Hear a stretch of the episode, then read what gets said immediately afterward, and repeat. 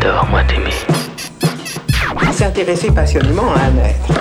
Au sens étymologique, curieusement, c'est souffrir. L'amour, même si on se raisonne, on peut pas s'en empêcher. Apprendre à aimer, c'est cela la règle de vie d'une société heureuse. J'ai ta main dans ma main. J'ai tes yeux dans mes yeux.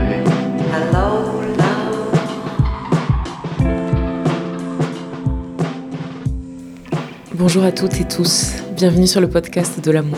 Je suis Cécile Fargue, j'ai 33 ans, je suis comédienne et je dois bien avouer que je passe le plus clair de mon temps à tomber amoureuse.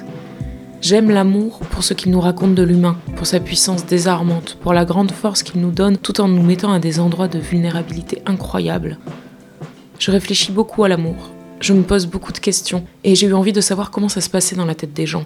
Je me demande si comme moi tout le monde tombe amoureux tout le temps, je me demande si on peut vivre sans amour, je me demande à quel point l'amour est conditionné par notre génération, notre époque, notre culture. Je me demande énormément de choses.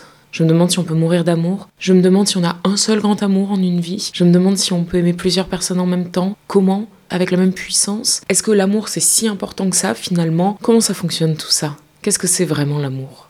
Je ne suis ni psy, ni sociologue, ni philosophe. Je crois juste que la parole intime et sincère de chacun est tout aussi bouleversante et nécessaire que des statistiques ou des concepts. J'aime l'amour aussi parce qu'on ne peut pas en parler comme ça, en l'air, en surface. Parler d'amour, c'est, je crois, accepter de se mettre à nu, de se dévoiler, accepter de se montrer dans son humanité la plus fragile et touchante. Moi, ça me touche très fort en tout cas. Je crois qu'on a tous quelque chose de très puissant et de très valable à dire sur l'amour. Parce que c'est au travers de l'amour que l'on peut s'ouvrir au monde et aux autres, parce que l'amour est la seule voie à suivre pour s'en sortir dans ce quotidien chaotique et pas toujours très rigolo. J'ai donc décidé avec ce podcast de commencer une grande enquête pour tenter de répondre à cette question immensément flippante. C'est quoi l'amour?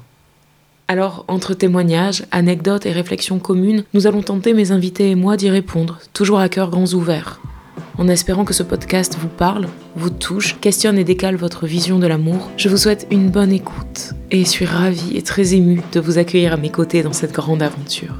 À très vite.